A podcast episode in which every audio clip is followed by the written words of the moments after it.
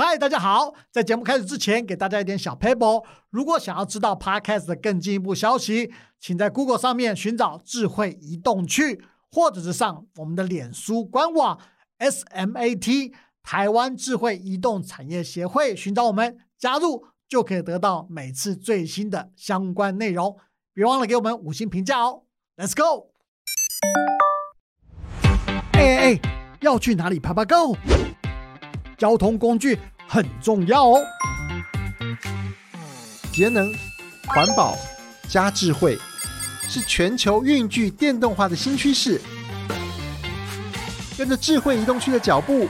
我们一起迈向未来。Let's go！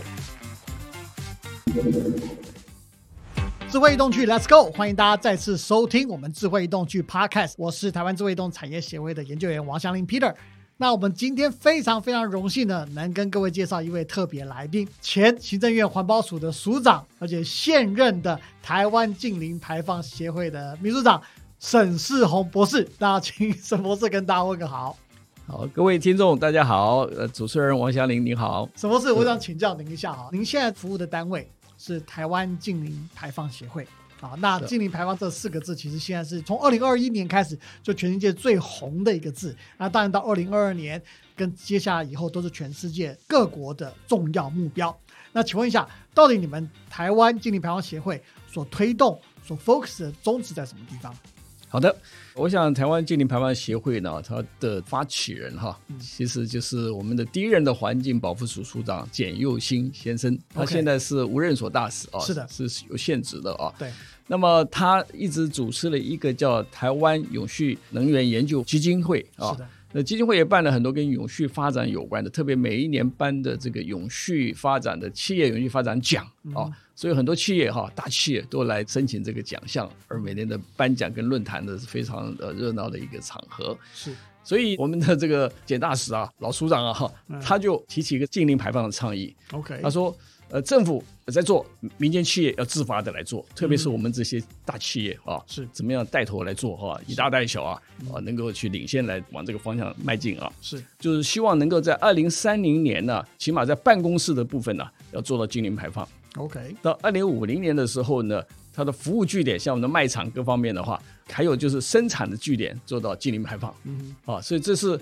企业主动如果宣誓支持这个倡议的话。他要提出这个宣誓书啊，要规划他的公司的经营路径，然后朝着这个方向方案呢的计划呢去做。是，那做到一个程度的话，这个基金会呢，透过由他们盘查登录的一些排放量啊，由第三方的查证机构来查证之后，确定是那样的时候，基金会有一个标章的审议委员会，就发给他的这个各种。标章啊，是包括绿色标章、铜牌、银牌、金色、金牌、钻石牌的标章，来显示它的一个进展的一个程度。嗯哼，啊，所以在这样体制之下，到现在有二十七个企业已经主动支持这个倡议。那一旦他这个承诺要做这个事情的时候，他就成为我们叫近零排放行动联盟的成员。因此呢。结合起来，又成立了这个台湾近零排放协会。了解，哎，所以现在这个协会的会员是都已经宣誓承诺要做这个三零五零的倡议，这个排放这个行动的啊。所以现在这个近零排放协会很重要一件事情，就是开各种训练班期啊，让愿意做的人呢能够来知道怎么去做，知道这知识，也可以辅导呢。一些愿意做的人去怎么去规划他的近零排放路径，以及他们近零排放行动的方案计划，啊，然后去去做了之后呢，能够去申请到这个标章，让展示给让大家看到我们的努力的成果。其实真的，您讲到这个净零排放这个词，大家越来越熟悉。但就像您说的，很多企业啊，我觉得民间甚至政府机关对于怎么做得到这件事，其实是是。大家都打问号，因为不知道该怎么做。所以，如果在协会这边能给大家一一条路啊，一个指引，其实对整个台湾的社会，从民间到政府，其实应该会有非常多的一个帮助啊，这是非常重要的一件事。其实，我们的协会的成员二十七家里面啊，其中包括了啊台积电、日月光、红海、中钢啊、中华电信、台泥、亚泥啊，你可以看到他们都是我们的一些行业的龙头的企业，是吧？同时排碳量也不低的啊。所以加加起来啊，我们这二十七家，它的营业额是在我们的 GDP 的百分之四十五，那么它的排碳量是我们全国排碳量的百分之十九，啊，所以此来说它非常有指标作用。如果他们也做做得好，做得好，其他的可以跟上来，哦那他们除了自己之外，其实它的供应链排的碳呢不输于它。哦，我们以红海来说的话，它可能用了一百亿度电，可是它的供应链用了一千亿度电啊，所以他们如何跟它的供应链一起把这个净零排放做到，那是非常重要的一件事情。净零排放协会这边在一月底的时候，其实针对相关的议题有做一个特别开了一个座谈会，把全台湾重要的相关的这个专家学者都一起找来，官方也找来了。那你们讨论题目呢，其实就是我们常常在讨论所谓电动机车的一个减碳凭证到底该怎么做的一个方式哦。那大家在这个会议中对“减碳凭证”这个字其实有不同的见解，有不同的想法。您怎么看“减碳凭证”这个字？但是因为这个制度提出来之后呢，在我个人来觉得是非常好的一个方式啊。为什么？它可以让大家认识啊，呃，什么叫碳权凭证啊？对，为什么要发这个碳权凭凭证干嘛的，对不对？但是因为确实一拿出来之后，很多人确实不了解哈，很多人不了解什么是碳权凭证，对不对？我拿了碳权凭证要怎么用啊？这哪里可以变成现金？真的可以用是吧？或者它会不会增值啊？等等的，都一大堆的疑问啊。所以呢，包括这个我们这个电动车的贩卖业者，或者是其他的这个行业的哈，仓促啊推出来之后啊，其实后面资金上有很多的困扰哈。呃，是不是能够在能够大家考虑在更周到哈，让大家更多了解的时候再来执行？那么我想环保署啊，后来就从善如流啊，就把时间延后半年。您讲到碳交易，这是全世界非常非常夯的一个话题。要有碳交易，就要有交易的平台。您当初在环保署署长任内的时候，其实当然是在之前的时间，其实您那时候就已经观察到全世界有这个趋势，就已经开始做这样的规划啊，甚至叫环保署或下下属的合作单位开始去做这样的规划。可是根据现在这么久的时间来以后，其实台湾目前到现在都还没有真正推出所谓的碳交易平台。您认为碳交易平台到底对台湾，尤其在未来整个经济发展上，到底在多重要的一个角色？那到底该怎么做？是，我想会越来越重要哈。那么当然，因为我们台湾哈，其实是在一个国际的趋势或者一个潮流或者洪流之下，必须要去应应很多事情。我一做环保署长，二零零八年的时候，对，立刻就碰到这样一个决策性的问题，对不对？我们的温室气体减量法要不要去通过？啊，那里面设立的这些制度要不要开始去实施？是吧？呃，除了这个碳交易哈，碳交易是个合配了哈，就是我我这个合配之后。然后就是让大家去可以去做交易。那另外一个就是碳费或者碳税的收取是另外一种方式，是吧？啊，交易碳交易是最大的排放源，碳费税的话，像很多国家这两个都同时实施。对一些比较中小的企业，你每一个去管到它的这个交易合配的时候，这个成本很高的是吧？所以就大家统一你排的碳，根据你排的盘多少去收一个费率，让它有一个减量的诱因啊。大概是这两个制度啊。呃，很多地方是同时呃来去实施的，有一些地方政府国家呢就是实施其中的一种，是啊，对，所以这是很重要的一个工具。那我们所以到现在都还没有去能够实施的话，当然是其实跟我们是这些大排放的企业的哈，他们比较担心呢，影响到他们的国际竞争力的情况下呢，对政府的期待期望。而我们在这个整个的一个国家的这个现代政治制度民主开放的一个选举的制度下。呃，选票是个压力，嗯，呃，所以在 常常这个决定过程，行政单位说要做，可是到立法院因为选票的压力呢，常常就把这个搁置不讨论了，卡住了。哎，对对对对，我想，呃，这很实际的情况就是这样子，是吧？呃，所以一直等到要世界的压力大到一个程度，让企业觉得也不得不应应的时候，你看这两年来哈，很多企业说就会感觉到你政府应该做合配交易啊，要不然别人会要求我们，像我们最近的欧盟的这个调整的机制，是吧？嗯。他就说你不做，我们就逼着你做了，对不对？那你到我这边，我这边做了这个合配跟这个减量跟交易的体系的时候，付出了比较高的减碳的成本在我的商品的价格里面，而你们因为比较便宜的，没有付这个成本来跟我竞争，呃，一方面碳泄露，一方面我就失去竞争力啊。是，所以它变成了你如果是经过查证之后，你是排放比我多，可是却又没有去减碳的时候，你必须要像比照我们国家里面。的那个排碳量，你要买这个核配额，买我们的核配额，对不对？那这样平衡这个成本竞争，他们失去的竞争力啊，大概主要是一个国际压力会回来啊，一个国际压力从透过这个政府的 ETS，我们叫这个核配交易的体系的边境的关税的啊，或者是调整机制来给你压力，你还非做不可。另外一方面就是供应链，啊，供应链就牵牵涉到生意竞争了，供应链下游的这个要做。啊，你的供应的东西超过它不用买你的这些原件或者部件做它的原料的时候，成本太高了嘛。哈哎，对对，那这个时候你就根本就没有市场了，卖不出去了，嗯所以还非做不可。所以企业这个时候会体会到说，呃，这些事我们非做不可。呃，这个时候呢，政府不来呃做这个交易合配，我可能反而失去更多的优势。所以倒过来会要求政府要做了，那这整个整个大环境就不一样的时候，呃，政府也比较好做，也不会影响选票价一样可以做这个事情。哎，对，所以就像您说的，整个民主社会里面，其实选票哈，其实真的是蛮重要的关键啊。因为就像您说的，整个世界的体制在变化，那当其他各国，尤其主要的外销市场，台湾的外销导向，外销市场他们那边有这样的要求的时候，你就不管是自愿或者被迫，你必须去 follow 这个东西。所以碳交易平台这个在未来接下来的这一年，甚至未来接接下两年，可能要赶快建立起来，让整个企业发展出去的时候不会遇到困难。就是有些人说都要缴这个钱，干嘛交给外国人，还不如交给自己人，大概也就是这个概念嘛，对不对？没错，那在这几年的环保署汰换的钱会陆陆续续往下掉啊。那今年当然发明了这个简单凭证方式，希望把钱的方式希望更灵活的去运用。您觉得这个方式对环保署现在的策略来说，您虽然是前署长，您觉得他们这个策略，您觉得是怎么样？你觉得是 OK 的吗？是好的吗？我是觉得说达成这个环保的目的哈，或改变我们的一个消费者选择的行为哈，甚至生产者的生产的导向的时候，这个补贴是非常重要的，是应该要去做的一件事情啊。因为我们知道，在污染性比较高的哈这些工具哈或者生产的方式，它基本上它是很多是社会成本被怎么样忽略掉了，忽略掉，忽略掉了哈那那比较好的产品呢，对不对？因为初期呢，它的这个用量少，它它的价格都会高，呀对吧？对。啊，那这时候变成没竞争力了，对不对？消费者当然选择对自己比较有利、便宜的，对不对？这时候这个环保有利的产品就上不来了。这时候如何去透过一些手段，对不对？政策工具、经济工具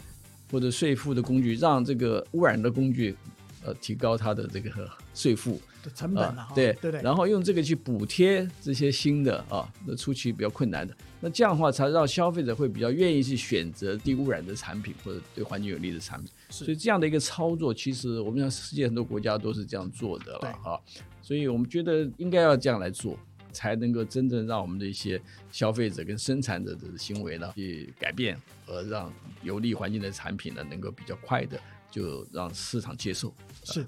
我想您真的说到一个重点，因为改变民众的生活习惯哈，其实是非常非常难的一件事，即使是所谓的环保相关的政策。那我们刚刚讲的是所谓的汰换的这个部分，那在另外一个补助也是大家讨论的一个重点，也就是新购的补助。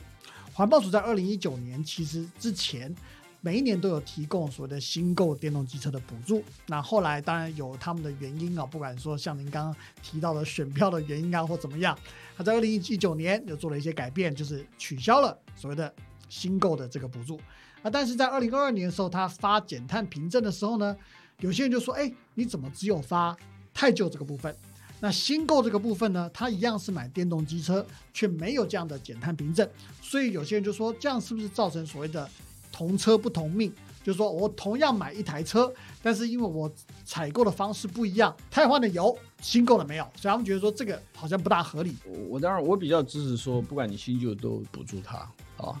那么当然，现在把重点补助放在就是汰换啊，当然汰换的效果比仅单单新购会更好一点了哈，因为它老旧的排的污染多嘛，是吧？换掉然后就就下来的话，那你去补助这一类的走得更快，但是是针对汰换这件事情。至于新购就是新购的哈，我觉得汰换你给汰换的一个补助，新购给新购的一样的补助哈，那这样可能这个政策啊，更能说是在同样的结果之下会有一样的待遇嘛，是吧？啊，你好比针对汰换那个部分给他补助，然后经过买电动车的补助，你买了新的电动车的补助，不管你买新的或者有有汰换没汰换，都一样的补助额度嘛，嗯，对不对？然后你汰换有有有汰换的一个利益，那另外再给他一个哦，补助我懂，我想这样切开来就很清楚了。嗯啊，我觉得我比较支持呃类似这样的一个比较更呃细细化的一个哈、这个操作方式，呃也可以完全达到我们真真的希望的目的。哎，很多学者专家都说，台湾在运具电动化的发展里面，其实电动机车是非常重要的关键哦。那您当时在环保署署长任内的时候，其实就有一个非常有远见的一个规划，而且事实上当初的规划在现在看起来都一一的实现您当初的一些想法，到底怎么回事？可不可以跟大家分享一下？我在任内的时候，其实我做了一件事情，啊，当时两条路线，一个是充电的，一个是换电系统。嗯，对我那时候最倾向的就是还是要认为是换电系统才是那个真的让大大家很快的转变成电动汽车。所以我很努力的做一件事情。我在五年九个月十二天的这个环保署长任期里面，其实我完成了一件事情呢，就是把我们当时的所有的电动车的业者三十四家集合起来，然后我们选了两家做这个换电系统的，在北一家，在南一家去做这个换电的这个呃示范厂。真的去做一个试运转，嗯啊，就是电池的换电站，所以两家各自选出来，我们就补助他做这些事情。补助了完了，到第五年的时候，我们其实就让他们机车业者去票选这两个系统哪一个他们认为是适合他们的，适合觉得比喜欢。那我们都做这个目的啊，希望统一电池的规格。嗯哼，我们认为说，我要到哪个地方换得到规格的电池都一样，所以因此呢。我骑谁家的电动机车都可以换到电池，嗯不会说这一家跟那家不一样的时候，到时候都没办法通用。所以当时是希望统一电池规格，后来就选出来的统一的规格。嗯哼，当然那个过程里面，我们后来当时发现有一家叫做 GoGo 他那时候刚开始也是做换电系统，我们一看它的设计真的是非常好，比起我们现在当时试验的两家呢，概念都非常简单明了哈，容易用是吧？你看它斜放式的，空间都很短，然后抽取也方便是吧？所以我当时我跟 GoGo 说，哎，你那个电池是不是开放给大家来用？然后大家可以用你的规格哈，然后大家只是在车型啊以及其他方面去动力的应用上去评比它的优劣嘛哈，哎，然后去向消费者去展示。那当然，我我们这个我在做的是一般的大众型的 电动车嘛，哈，所以基本上是三十四家呃都要用。所以我真的说，第二年我说我们既然统一了规格，明年开始如果没有规格，我就不补助了。嗯，用这个方式啊，让这个市场的汰换更快。同时呢，我准备用我的空基金啊，去补助这个换电站的设立。呃，我估计当时估计我们现在加油站是有四千个电，嗯，对不对？那可能换电站要一万个站，因为它的航程距离，呃，没有汽油那么远嘛。如果这样，我先把这个 infrastructure 就是基本建设弄起来之后，消费者就比较放心啊，我到哪里都有换电站呐。然后生产者也可以就配合这个开始生产了。那这样的话，使这个汽油车身也要慢慢很快就会转过来啊。呃，可惜我就先离开了这个时候，后来我就没有在这个业务上去着力，没有机会再继续着力了。大概是这样，所以其实我就觉得哈，是这样的一些，你怎么让大家消费者愿意去使用，方便去使用，而克服这些障碍的时候，是更重要的，比你定个目标更重要。你后面如何达到那目标的那些呃更细的设计呢，以及呢，呃把政策工具呢、经济工具也放进来的话，呃才能让你真的实现了。还有很多事情要做的是啊。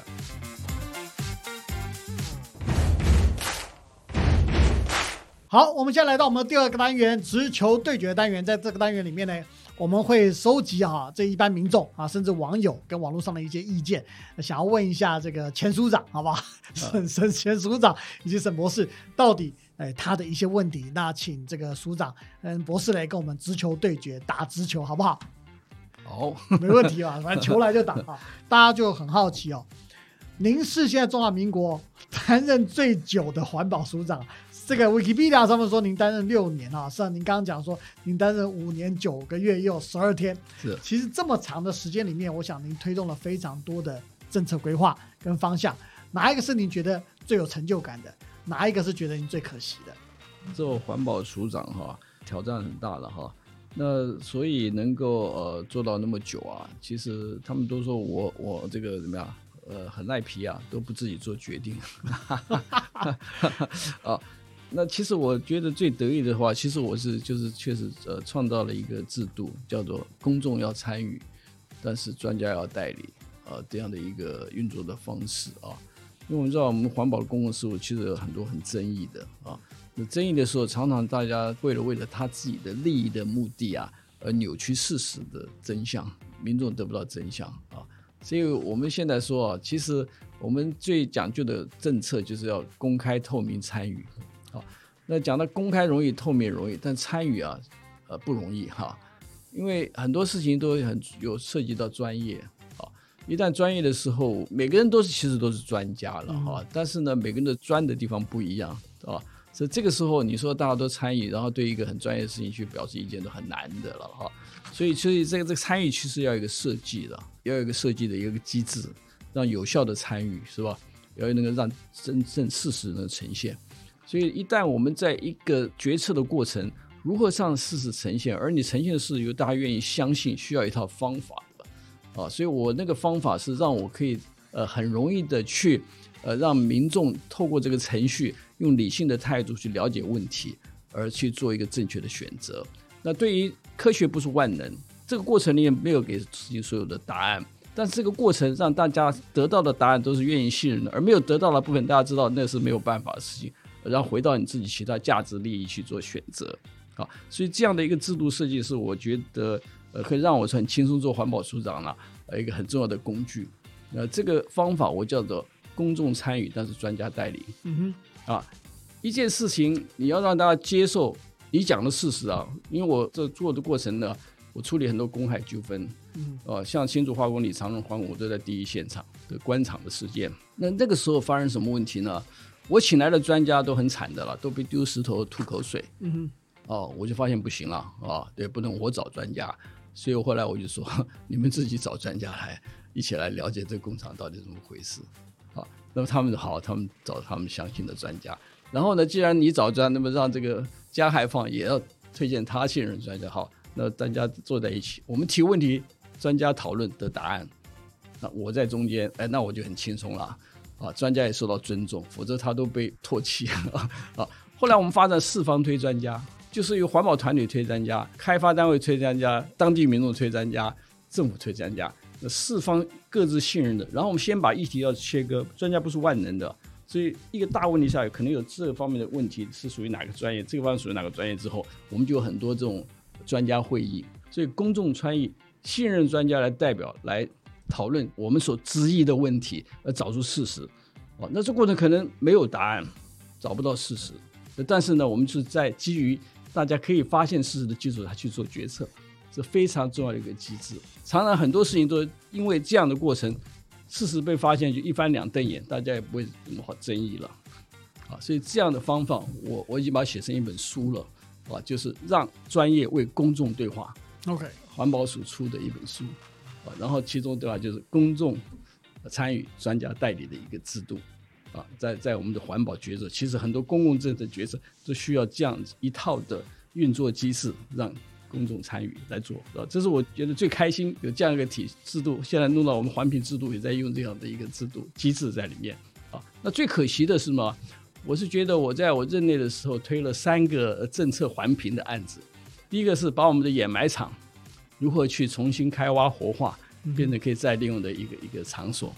通过了政策环评。第二个是把我们现在的焚化炉如何逐渐转型为不但烧我们的废弃物，还有我们的生殖能源。也可以去使用的叫生殖能源中心，嗯哼，啊，这也可以解决我们的温室气体的减少排碳的问题啊。那第三个，我们很多的废弃物其实需要做一个就是循环的过程里面，开环的要变成闭环的一个很关键的措施呢，就是要做填海造岛。那这个政策环评嗯还没有过啊，OK，我觉得很可惜的哈。呃，像我们今天开了一个会，让大家就觉得说，这个填海造岛是国土再造。是让我们废弃物啊，或者一些循环的资源呢，能够有一个呃安定的去处，而当市场出现问题的时候，它还是可以做一个平准的作用，而那个让我们国土得到一个新生，呃废弃物得到处理啊，所以北中南青山都应该有一个地方来做这个填海造岛的一个规划。好，我们现在来到我们的第三个单元，快问快答。那在这个单元里面，当然我们有很短的问题来请教沈博士。那希望他有很短的答案来回答，看我们能不能用这个方法来了解沈博士心中到底是怎么样想一些关键议题哈。好，那第一个问题，沈博士准备好了吗？好，好好，那我们就马上开始。第一个问题，政府应不应该持续给电动机车补助？应该，而且要加大力度，直到我们的这个使用率达到一个程度之后才能停止。嗯，好，再一题哦。台湾推广环境永续发展，目前你觉得最大的挑战是什么地方？我想这个最大问题是说，这个永续发展如何成为一个大家会呃重视的议题啊？那现在我觉得这样的情况还没有达到，很多的竞争比赛啊是一个很好的工具啊，但是却没有去发动去做这件事情啊啊！好比我们现在有在推动一个低碳永续的这个社区啊的评比，嗯我们不能让村里进去评比，让各个学校上评比等等的。那那这个这种评比啊，如果形成一个大家看见而且会去追求的一个目标啊，呃，才是我们真正可以朝那个方向去走的一个呃有力的工具了。嗯，嗯，好，所以有比较哈，才会有伤害，才有感觉啦，好，对不对？没错。好，那我这样在最后一题啊，我想一定要请教您一下，就您的观点哦，台湾推广运具电动化，它最大的挑战在什么地方？整个政策工具的力度还不够哈。那还有现在的燃油机车的觉醒哈，呃，还要去让他们有更多的方式，让他们就觉得要放弃燃油机车，而走向这个电动的车辆的方面，往汽车机车的方向去走啊。哎，我如何去让他们有这种体认呢、需要的一些政策经济工具，我觉得需要去增加。那这就是一个挑战。好，我们非常感谢前环保署署长沈世宏署长，以及当然他现在是台湾净零排放协会的秘书长沈秘书长，来今天跟我们大家来谈哦，就是到底台湾的净零排放该怎么做哦，从企业端到甚至于运具啊这个发展商，还有整个世界的趋势到底是怎么样？那当然呢，他也非常诚心的。就他之前以前在署长的经验，推动哪些计划，认为台湾其实未来到底该怎么走？那当然，这是非常谢谢他今天的宝贵的经验分享。那谢谢署长来我们这边跟大家来聊这件事情。好，谢谢主持人给我们这样的一个机会来做一个跟大家轻松的呃聊这个严肃的问题，谢谢。非常谢谢，非常感激。那我们下次大家再见，拜拜。